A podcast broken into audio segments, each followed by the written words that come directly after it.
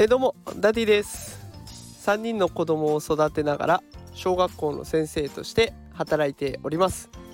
このラジオでは子育てや教育を楽にできるそんなヒントを毎日お送りしております。さあ今日のテーマはですね子育て子どもの国語力を伸ばすために必要な親の関わり方というテーマでお送りしていきたいと思います。さあということで今日は子どもの国語の力を伸ばす方法を紹介したいなと思っているんです。え国語の力っていうとね何か物事を話す力もあるし物事を書く力とか読む力とかいろんなことがあります。これどれも仕事をしていく上では必要不可欠ですよね。でこの国語の力を毎日の親子の関わり方次第で伸びていくんだとしたらこれ結構有益になるかなと思うんです。えー、ぜひね、えー、最後まで聞いていただけたら嬉しいです。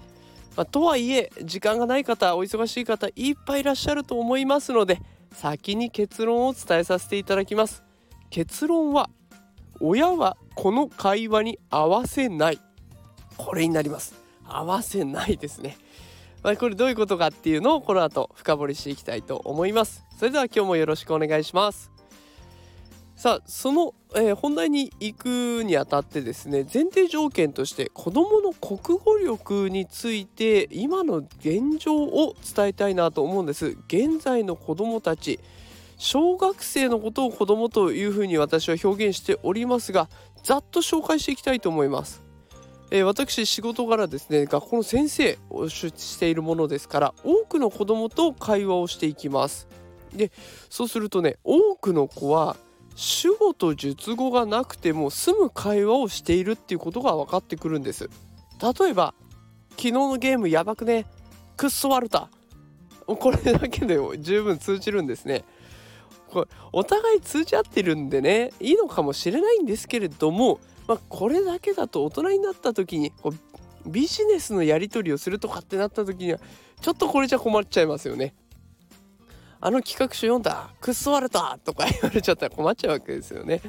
なのでまあこれを改善していきたい。でそのために親の関わり方どんなものがあるのかっていうとこれが先ほど紹介した通り会話を合わせない子どものペースに合わせないということが必要なんですね。で子供が例えばね今日学校がやばかったんだよってお家の人に言ってきたとしましょうあなたに言ってきたとしましょうでそれでもその時に「あやばかったんだそれは大変だったね」なんて返さないで例えば「学校っていうのは教室で起こった話なの?」とか「やばいっていうのは嬉しいことが起こったの？それとも悲しいことが起こったの?」とかっていうふうに言葉を分解して分かりやすくしていくこれが大事になってきます。で話の内容が分かったところであなたは教室でやった実験で予想外の結果になって驚いたのねみたいな感じでこう分解していったことをまとめてあげるっていうことが必要なんですよね。でこれなんで必要かっていうとこれを続けていくと子どもの意識が少しずつ変わってくるんです。言葉をちゃんと使わないと伝わらないんだなっていうことを子供が実感してくれますそれと同時にやばかったくっそ笑ったとかで終わっていた言葉が語彙力言葉の力が増えて的確に表現できるようになってくるんですねでこれ聞くだけ私も話すだけだったら簡単なんですけどすぐには変わんないんですあのうちの子小学校3年生いますけれども話すことは好きなんだけどいまいち内容が伝わってこないんですよ。でパパ聞いてよ今日ああでねこうでねああでねああでね何を言いたいのっていうことがしょっちゅうあったんです。でそれをこう繰り返し繰り返しこういうことああいうことあじゃあこういうことなんだねなんていうことをねこうなずっとやってきたんですよ。それで今3年生でようやくだいぶ分かるようになってきました。あの親が諦めないこれが結構鍵を握ってそうです。さあということで今日はね子どもの国語の力を伸ばす方法を紹介しました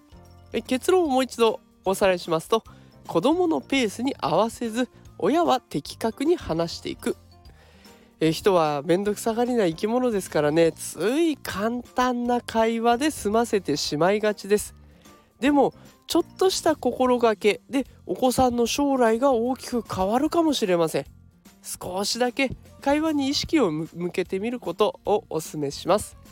さあ今日も最後まで聞いてくださってありがとうございました。もしね話を聞いて気に入っていただけた方は好きとかあとはコメントそれからフォローしていただけると嬉しいです。それではまた明日も夕方5時お会いしましょう。それではまた明日です。さようなら。